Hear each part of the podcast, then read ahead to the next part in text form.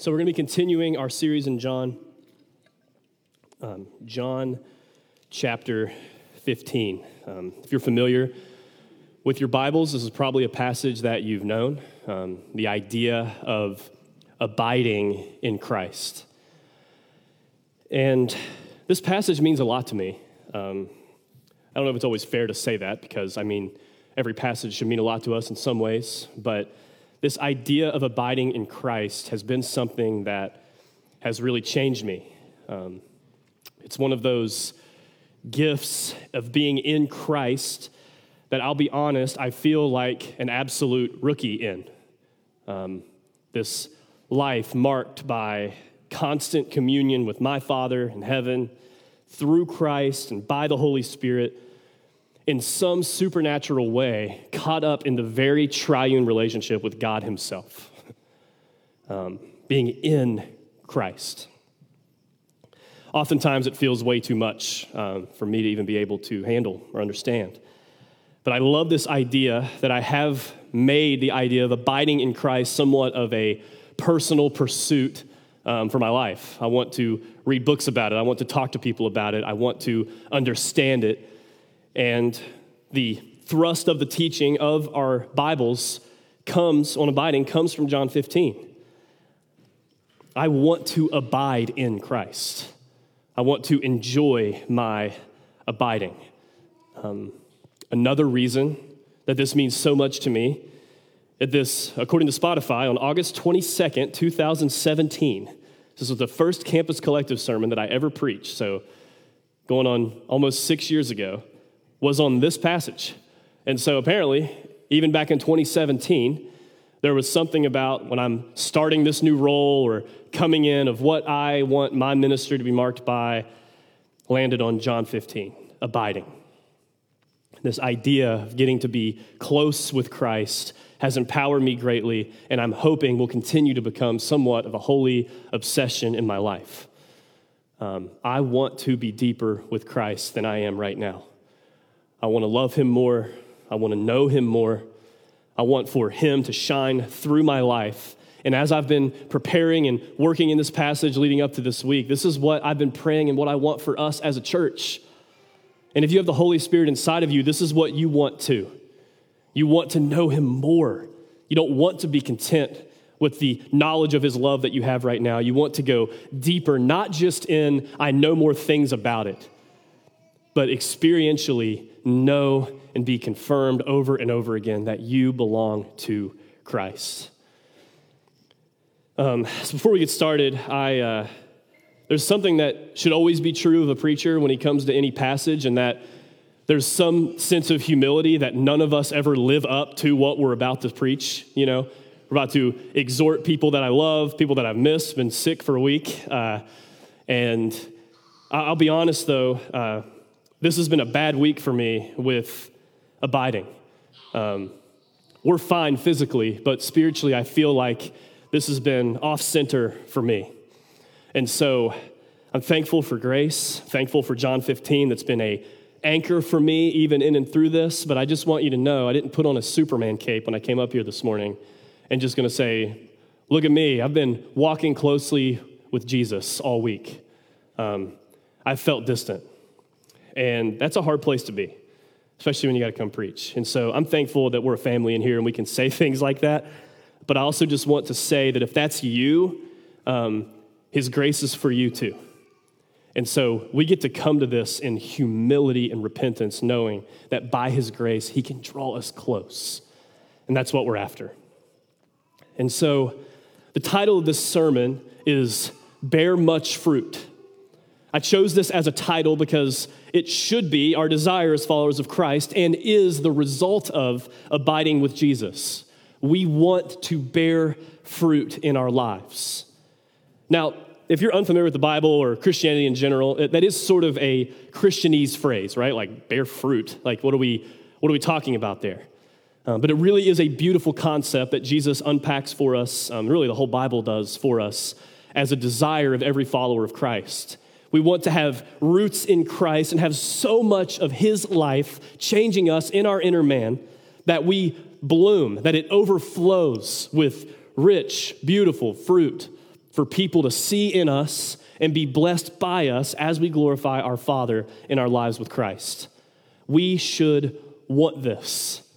And so the hard part is, is I can't motivate us into that. I can't get up here and try to inspire us to it. The only thing that can happen is abiding in Christ, and that only happens by the power of His Holy Spirit in His Word. And so the plan for today, for us as a church, is to step way back and just let us soak in John 15 together. Really, just to abide in Jesus' love for us this morning, to experience and know our love for each other, and to let this be another reminder, another exhortation to remain in Christ, all by His grace and for His glory. Um, it is a mark of spiritual maturity that simple truths stated plainly can have deep impact in your soul. I think it's a trick of the enemy to let us cliche things that we know to be true out of their ability to change us. And that's what we're after. Um, if you know my ministry or have heard me ever talk, you know that I love um, a pastor named Ray Ortlund, who I affectionately call Papa Ray. He does not know this. Um, I have emailed him once. Um, and in fact, I may have told him I call him that. Uh, I have to go back and look. That's embarrassing if I did. But in a podcast recently, he talked about something that a ministry leader and a pastor's job is not primarily to go around just pointing out all of the unhealthiness that we see in everybody, but to lift up Christ. Lift him up. Because if you see a clear picture of him, the Holy Spirit is going to do a work in you and you're going to see him as beautiful and you're not going to be able to help but want to get closer to him. And I know that rebuke and challenge are necessary weapons in our fight for faith together as a church. But I do believe the Holy Spirit, our Father, through Christ, can do pruning work in us as we stare at his Son together. So I want us to see Jesus. And I'm going to pray toward that end, and then we're going to read the whole uh, passage, and we'll walk through it a verse at a time. So uh, let's pray together. Um, Father, you are, you are good. Um, Father, we do not want this to be a routine gathering for us. We don't want to mindlessly sing songs and small talk and miss that you are speaking, that you revealed Jesus to us. We do not deserve that. Father, thank you for making us yours.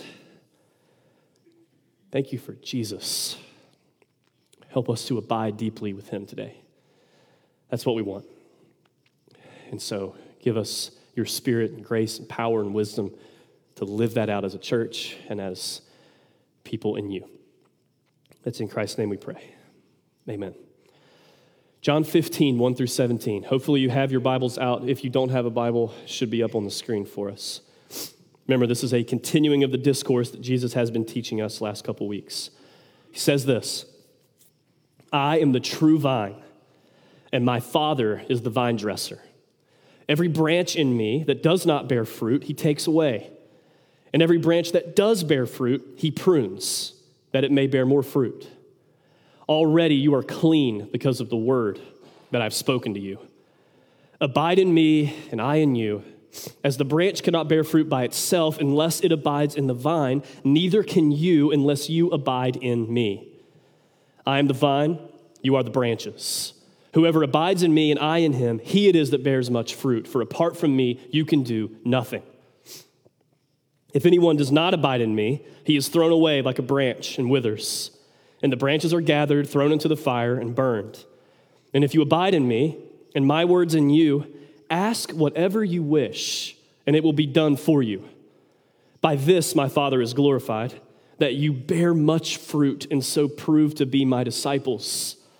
As the Father has loved me, so have I loved you. Abide in my love. If you keep my commandments, you will abide in my love, just as I have kept my Father's commandments and abide in his love. These things I have spoken to you, that my joy may be in you, and that your joy may be full. This is my commandment, that you love one another as I have loved you. Greater love has no one than this, that someone lay his life down for his friends. You are my friends if you do what I command you. No longer do I call you servants, for the servant does not know what his master is doing, but I have called you friends. For all that I have heard from my Father, I have made known to you. You did not choose me, but I chose you and appointed you that you should go and bear fruit, and that your fruit should abide, so that whatever you ask the Father in my name, he may give it to you. These things I command you, so that you will love one another. My goodness, so much here.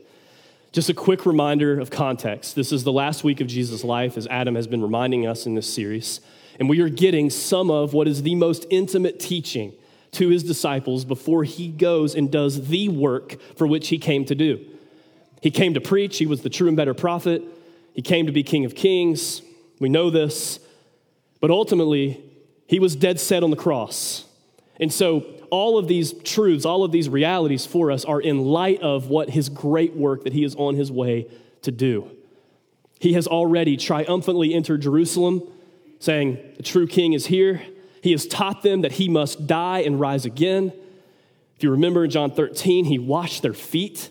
This amazing picture of the King of Kings humbling himself to wash the feet of his own. Judas has left to betray him he has told Peter that he would deny him three times. He has said the Holy Spirit would come. He has said that we would do greater works than him. Remember that? This amazing truth. Somehow, by the Holy Spirit, we are going to take his kingdom to the ends of the earth. And he has said that he was the way, the truth, and the life. This section of John's gospel is so rich and weighty, and these are ultimate realities for us. And so it is worth our time to slow down and see all of this and soak it in together. So, verse one, just the first verse, Jesus says, I am the true vine, and my Father is the vine dresser. So, in this, we get another identity metaphor statement from Jesus, right? Jesus is not saying that he is literally a vine.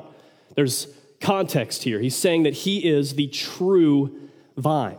And he didn't pick that word picture out of nowhere. This vine imagery is actually anchored in Old Testament imagery as well. And so I want to show you a few of these. You don't have to turn there. But in Isaiah chapter 5, what we see is the Lord's love for what he calls his vineyard. And what he expects for his people, his vineyard, is that they would bring back grapes or fruit, good fruit. But instead, what we see over and over again, if you're familiar with your Bibles, we know that God's people in the Old Covenant continually brought back what Isaiah 5 calls wild grapes or bad fruit. And so, what we see in Isaiah 5, in his vision of for God's people as a vine and a vineyard, is that they are not what they're supposed to be in him, and they are not showing the fruit that they're supposed to to a watching world. So that's one piece. There's some of that going on. So Jesus saying, I am the true vine. Old Testament, people who know the Old Testament would have been thinking, okay, there's something bigger going on here that Jesus is saying about himself.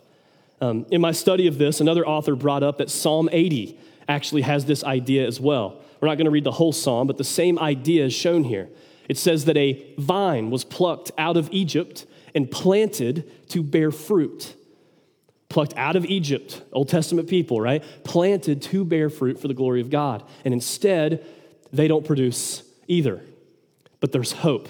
Um, should be on the screen, but Psalm 80, verse 17 through 18, after saying these, the vine has been plucked and planted to bear fruit, it says this But let your hand be on the man of your right hand, the Son of Man, who you have made strong for yourself. Then we shall not turn back from you Give us life, and we will call upon your name. And so, even in this, what we see, and we should know this as we read our Gospels, Jesus loves to call himself the Son of Man. And so, hopefully, what we're seeing in this new vine imagery from Jesus in John 15 is that he is showing us that he is the true and better people of God, saying, all of the redemptive purposes of the old covenant are coming to fruition in here, and it has something to do with being planted and bearing fruit. And Jesus is saying, I'm not another vine, I am the true vine. So, where Israel failed, he will not. The true vine is here. And this is good news. This means that God's glory will be displayed in humanity because God Himself became man. It's amazing.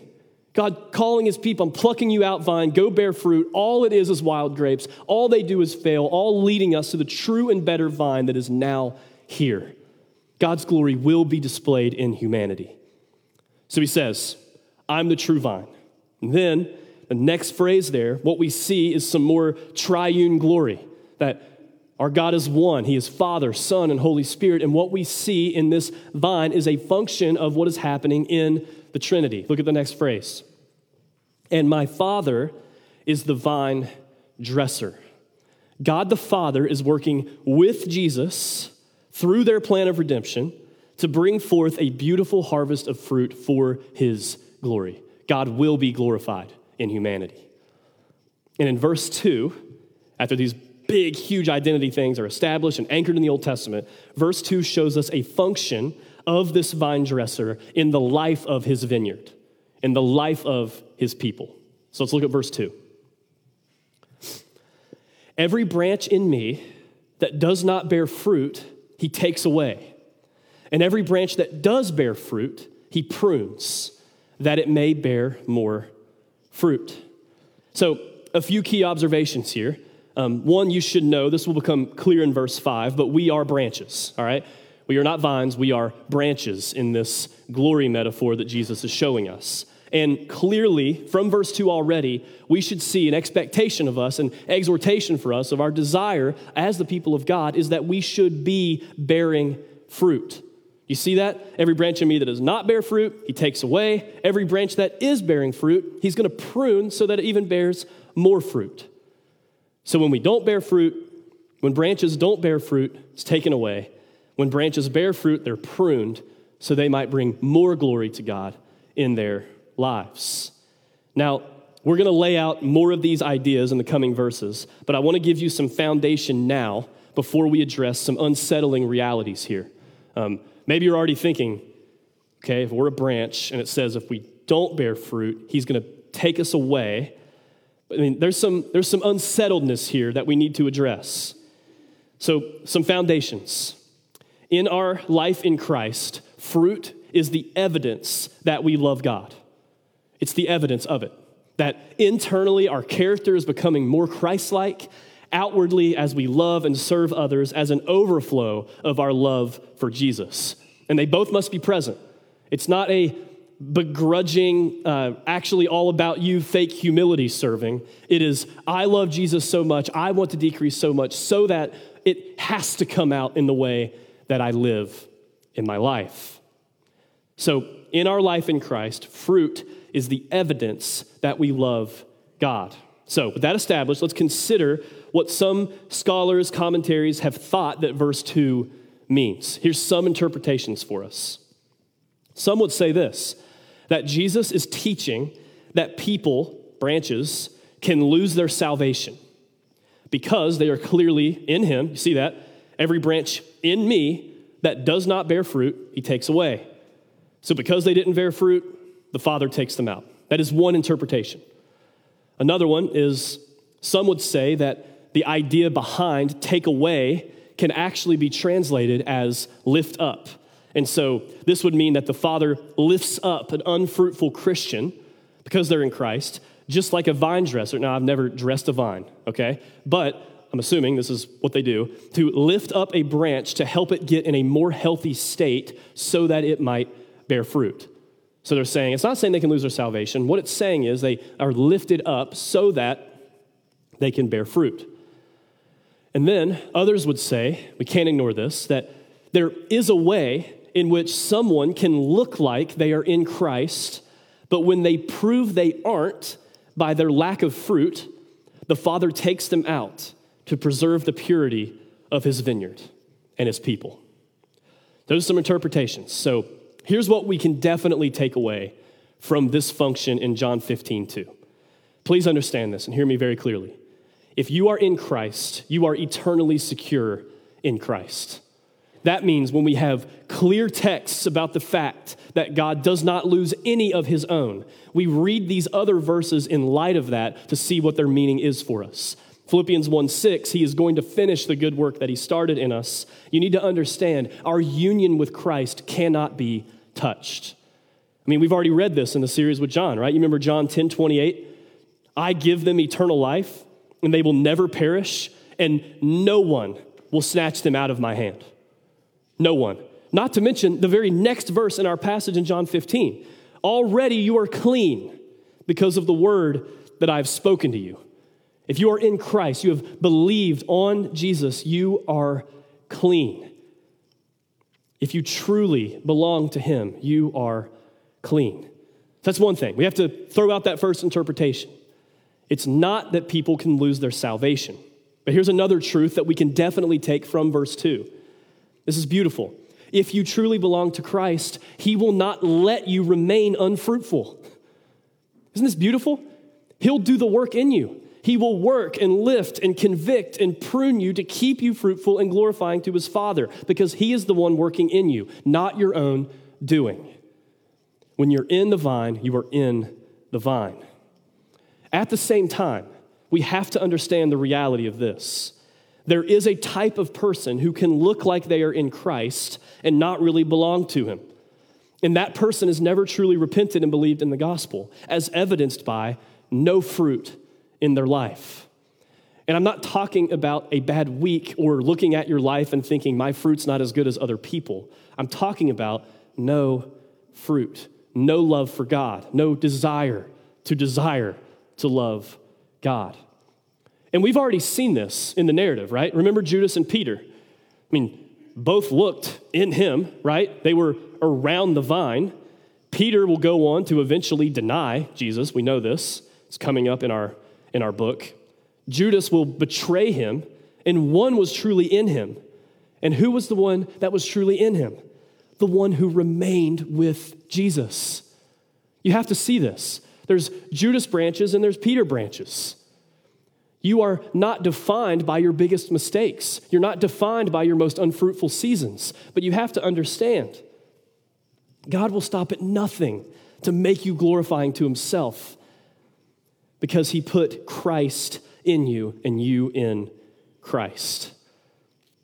I don't want you to miss, because of the maybe commentary discrepancies, the beauty of what God is doing in us as we bear more fruit in our lives, as we seek to imperfectly, humbly use our lives to love and serve others, as we seek to pursue Jesus more, we are going to be pruned through trials and sanctification and conviction so that we might bring more and more glory to God.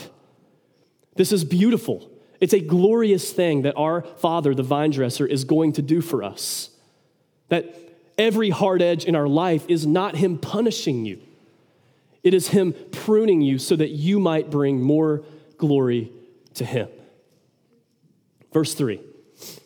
We've already gone over this a little bit, but now we need to unpack it more. Already you are clean because of the word that I've spoken to you. You imagine the relief, gospel relief that this would have been, right? Like, if a branch of me doesn't, you know, doesn't uh, produce fruit, I'm taking away. Listen, already you are clean because of the word that I've spoken to you. This is a reminder for all of us, disciples of Jesus, here this morning, that we are clean. It's clear that the word, that idea of the word I have spoken to you in this verse, would include the totality of Jesus' message to his people. All of who he is, all that he's taught us about him being the satisfying living water, the satisfying bread, all that he will do at the cross and resurrection. Because of that word spoken to us, received by faith, we are already clean even as we are pruned and sharpened and convicted and exposed. Believing and receiving this in Christ is what makes us clean. And our union with Him in that now is how we are secure in the tough work of being pruned for more fruit. Like, please don't miss that, guys. Like, we, we are all saying that we want to bear more fruit for Jesus, right? We want that. We want God to be glorified in our life the necessary work is going to be pruning. The pruning is going to be hard, it is going to be exposing. It could look like trial, it could look like inward conviction, it could look like a plethora of things that our good Father does in our lives. But in all of that, the gospel reality is that you are clean already. Even as getting closer to Jesus and abiding with Him exposes more things that need pruned and cleaned. Do you understand this? The closer you get to Jesus, the more you're going to realize how much you're not like him. And that's a good thing. If you got closer to Jesus and thought, man, I am really measuring up well, there is something wrong. I think so often we see, we become, we, we adopt the victim mentality of our own sin. That we think whenever I sin, it's because my sin did this to me. But instead, for believers, when you're in Christ, He's exposing and showing you something. It's a cause for celebration. Thank you, God, for showing me where I'm falling short again. And by your grace, I will repent and be pruned and continue to bring more fruit for your glory, Father. Do you realize what a difference that is in your life? If every time you blow it, and you will, I did this week. But at the bottom of that is not, look how dirty you are, branch. It's already, you are clean. And I'm pruning, and it's gonna hurt, but you're mine. And because you're mine, I'm gonna prune you to make you bear more fruit. It's a beautiful thing. Not saying that we sin on purpose to get pruned. But as you walk by the Holy Spirit, part of his job is to convict and show you that you're not like Jesus. You love him, you got a long way to go, and that's a good thing. Remember that Jesus used this idea when he washed the disciples' feet? Don't you love Peter, right? Love Peter's example for us of, you know, he's like, well, you're not going to wash my feet, Lord. And Jesus is like, well, if I don't, then you got to, you know, you don't have any part of me. And he's like, okay, my whole body then. And he's like, well, no, like, I need to wash your feet. This idea of they are clean already in him, but through his mercy service to us, as we become more like him, we are continually washed by the realizing of our already forgiveness in Christ. If you get this wrong in your soul, you will be in despair in your walk with Christ. Already you are clean. All right, let's go deep now. Verse 4. Abide in me, and I in you.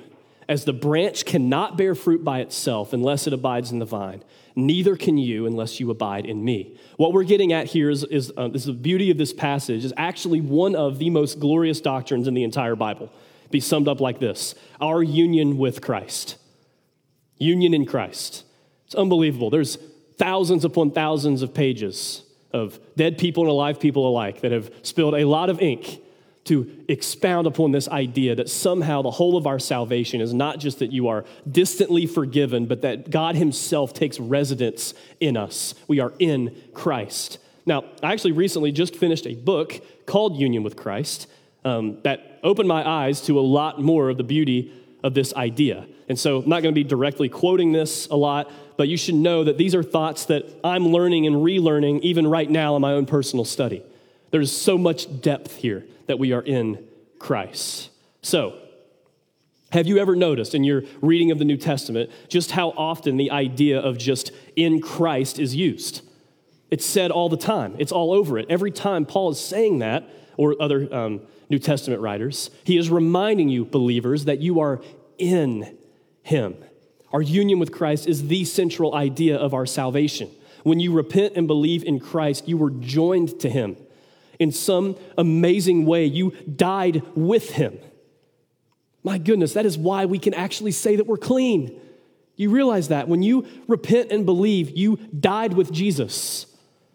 You were raised with him, and even now, Ephesians 1 would say, we are with him in the heavenlies. We're in Christ. This really does change everything. And, and one of the concepts that I've learned about this is perfectly exemplified in this text. I love this. He says, Abide in me, or in other words, we are in Christ. And then he says, And I in you, or in other words, Christ in us. So it's not just that Christ is in us, we are also, um, we are also in him.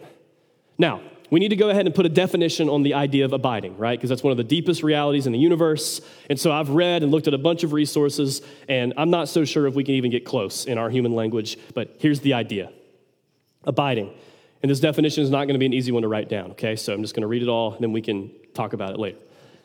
It is remaining close to Christ in personal relationship that is characterized by repentance and belief and trust and dependence as we seek to obey him in all things, loving Him and loving others. It's remaining close. It's a posture of the heart where we're spending our entire waking moments and our sleeping moments in light of His presence and praying in His Spirit so that we might walk with Him closely. Now, admittedly, these are spiritual concepts, but you need to understand this is the push of the Bible God with and in us. We seek to know Him deeper so that we might bear fruit. And so, as we abide, we are experiencing the glories of Him in us and us in Him. Us in Christ is the protection, the stability, and the security that we have in our love relationship with Him. Already you are clean. But Christ in us is the engine, the power, the push toward holiness that Christ does in us by His Spirit as He changes us to be more like Him and bring His Father more glory. Don't you love that? We're in Him, protected. Nothing can touch our love relationship with God, but also He is in us, which means that's the push toward I want to change, I want to bring more glory to God. And it's only through that pursuit of Him, in light of His pursuit of us, that we're able to bear fruit. As the branch cannot bear fruit by itself unless it abides in the vine, neither can you unless you abide in me. This is not a push to become more productive or an excuse for spiritual passivity. This is a call to abide in Christ. Verse 5 I am the vine, and you are the branches. Whoever abides in me, and I in him, he it is that bears much fruit. For apart from me, you can do nothing. So here we get the direct identities again. Jesus is the vine, we are the branches, and just like branches need to be attached to the vine to bear fruit, we need to be attached to Jesus by faith in order to bear fruit. Um, so let's talk about fruit again. Um, the idea of bearing fruit is all over the New Testament, as hopefully we've already made clear. And we've discussed the idea of internal fruit of holiness and Christ like character.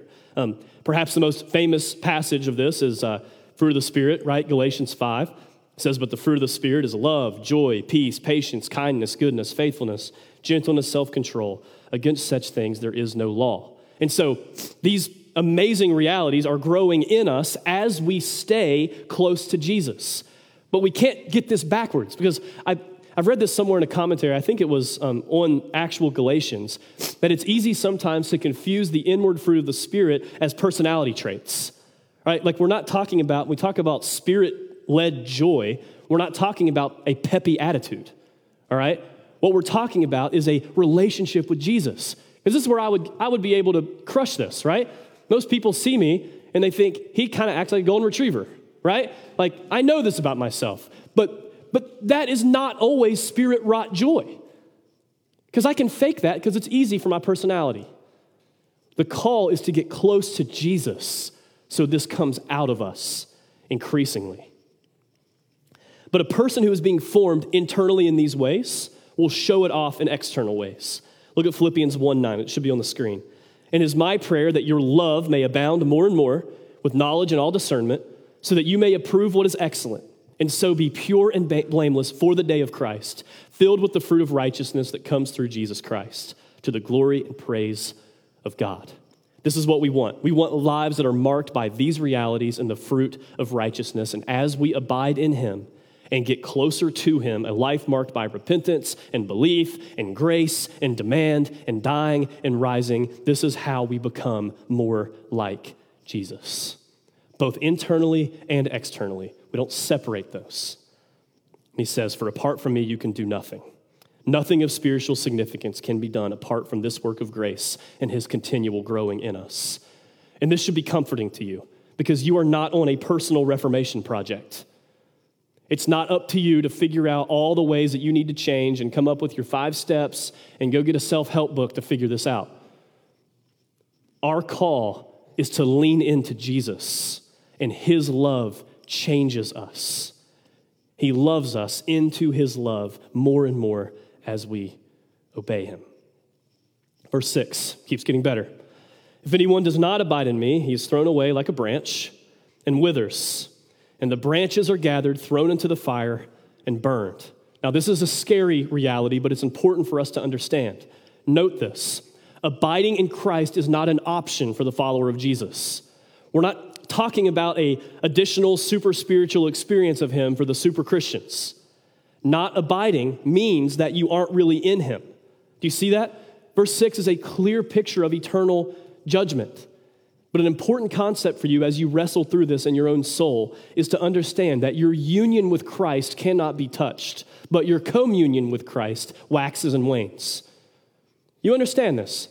Um, just like, like I'm married to Courtney, you guys know this, and we can't get any more married than we were in 2016. We can't. We're as married as we're ever going to be.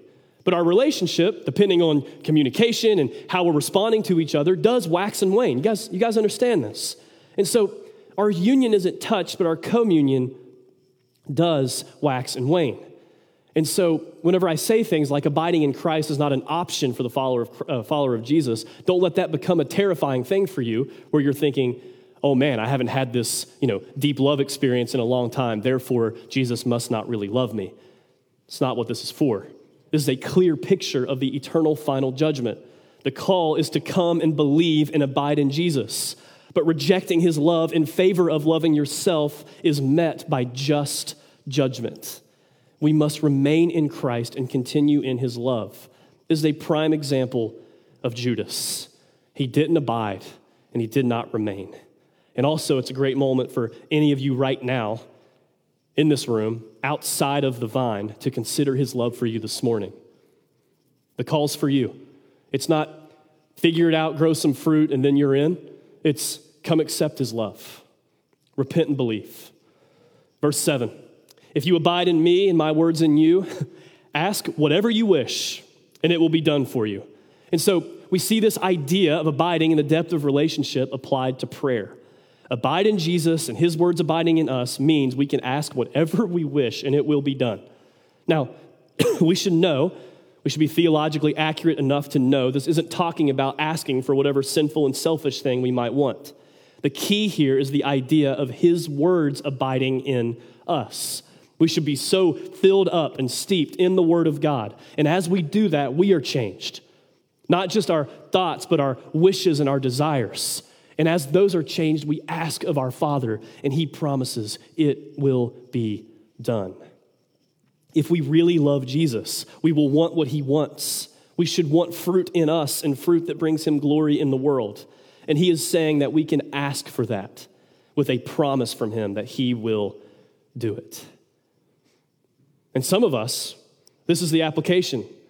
We need to stop and just ask Him for eyes to see His pruning work Ask Him to open your eyes to see more of His beauty. Ask Him for a, a, a, brighter experience of His love for you. Ask Him to overwhelm you with the gospel. Ask Him for more fruit. Ask Him to help you live out what you already are in Christ. He promises that He'll do it.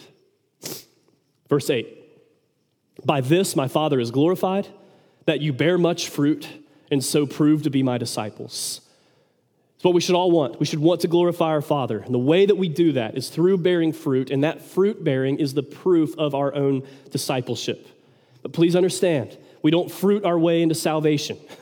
The salvation we have is shown off and proved by our fruit. I love in this passage over and over again, Jesus goes back and forth of this dance of bear fruit but know my love, bear fruit but know my love. And that is the rhythm of a walk with Christ. We don't raise our voices on the demand idea or raise our voices on the grace idea. We lift them both up because that is the call of following Jesus. That's the rhythm of abiding. Verse 9 As the Father has loved me, so I have loved you. Abide in my love. Man, don't miss the gravity of that verse. Look at the logic. In the same way that Jesus' Father loves him, this is how he has loved his own. And then we're told to remain in that love. How could we not want to do that? we only love him because he first loved us. We know that from 1 John. And so the glory of Jesus is shown in that his demands of us are full of grace and love. You are commanded to abide in his love. And it is the love of all loves.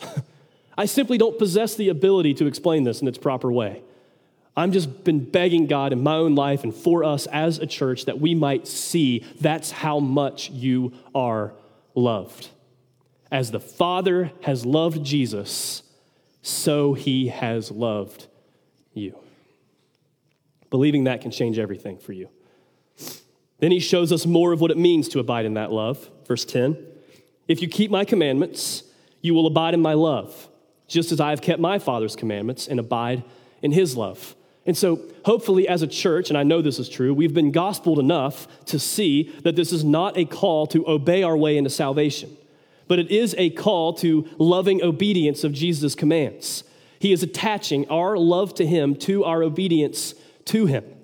So you have to ask are there places in your life right now where you're disobeying Jesus and you don't care? This should wake you up. He's saying, if you keep my commandments, you'll abide in my love. That's what it looks like. this is why we can't ignore the demand part of our union with Christ. But the beauty of keeping Jesus' commands is that part of these commands are repenting and receiving forgiveness. It's amazing. He's saying, This is how you show me that you love me. Repent and believe. So, with the idea of getting commanded to repent is inherent that you will not always measure up. It's beautiful. It's a loving relationship that cannot be explained, but it's ours in Christ. His commands are inviting you into the best way of life possible. This is the abundant life that Jesus purchased for you. Before his work of grace, you couldn't obey God. You could do moral things, but you couldn't lovingly see the joy of obedience to God. And obedience to Jesus is how we abide in his love. Look at verse 11. And then he attaches this idea of love to an even greater thing, not even greater, an equally as great thing, joy. Verse 11. These things I've spoken to you, that my joy, his joy, may be in you, and that your joy may be full. He is giving us these commands and these realities so that the very joy of Jesus might be in us. And that joy fills us up. Abiding obedience is not begrudging slavery. It is a changed heart that can't wait to bear fruit for our Father. And in that is the very heart of resurrection joy in us. That's how we get to live. Part of abiding is to join in his joy. Man, and then verse 12. This is so beautiful. Okay, 1104, we're good. And this has a, relation, a relational beauty element too, as well. Look at this. And this is my commandment the one that I'm talking about that leads you into more joy and more of my love, that you love one another as I have loved you. Look at this. The key to abiding love and remaining close to Jesus through our obedience to Him has radical ramifications for our relationships. We get to show off this level of joy and love in the way that we are as a church. Man, we should sit here in a while, but I want us to see the weight and beauty that Jesus puts on this. He's saying, Love one another as I have loved you. So look at verse 13. You probably know this verse, it's a good coffee mug verse. Greater love has no one than this, that someone lay his life down for his friends. He's showing us the glory of the cross already, and it's what we are called into as well. The greatest act of love is laying your life down. And so we look at all these people, our church family, guests, friends, and we're thinking, how can I die so that they might live? That's the call. And it only leads to more joy. But so much of our self protection and our distance and our nervousness makes us not want to lean into that. But if you've ever been there, you know there is joy to be found in dying to yourself so that others might live. Can you imagine if our church got so enthralled by this love, the very love the Father has for Jesus, that He has for us, that we get to overflow into for each other? that we just can't wait to die for each other. That's what an abiding church looks like. It's unbelievable. I hope you want that. I mean, we don't need a nice basement to do this, but I'm so excited to go die down there. We get to do that for each other.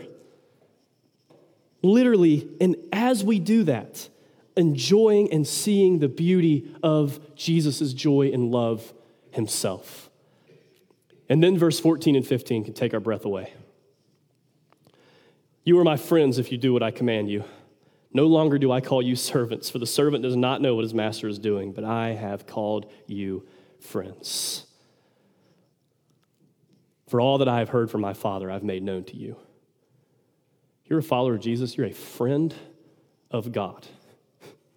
He has shown us by his Spirit in his word what he is doing. He's not He's saying, No, no, I'm not going to call you servants anymore. And there's a very real way in which we are still joyful servants to Jesus. Not the point here. He's showing that he is pulling us into his heart. He's your friend. Jesus is not just like putting up with you,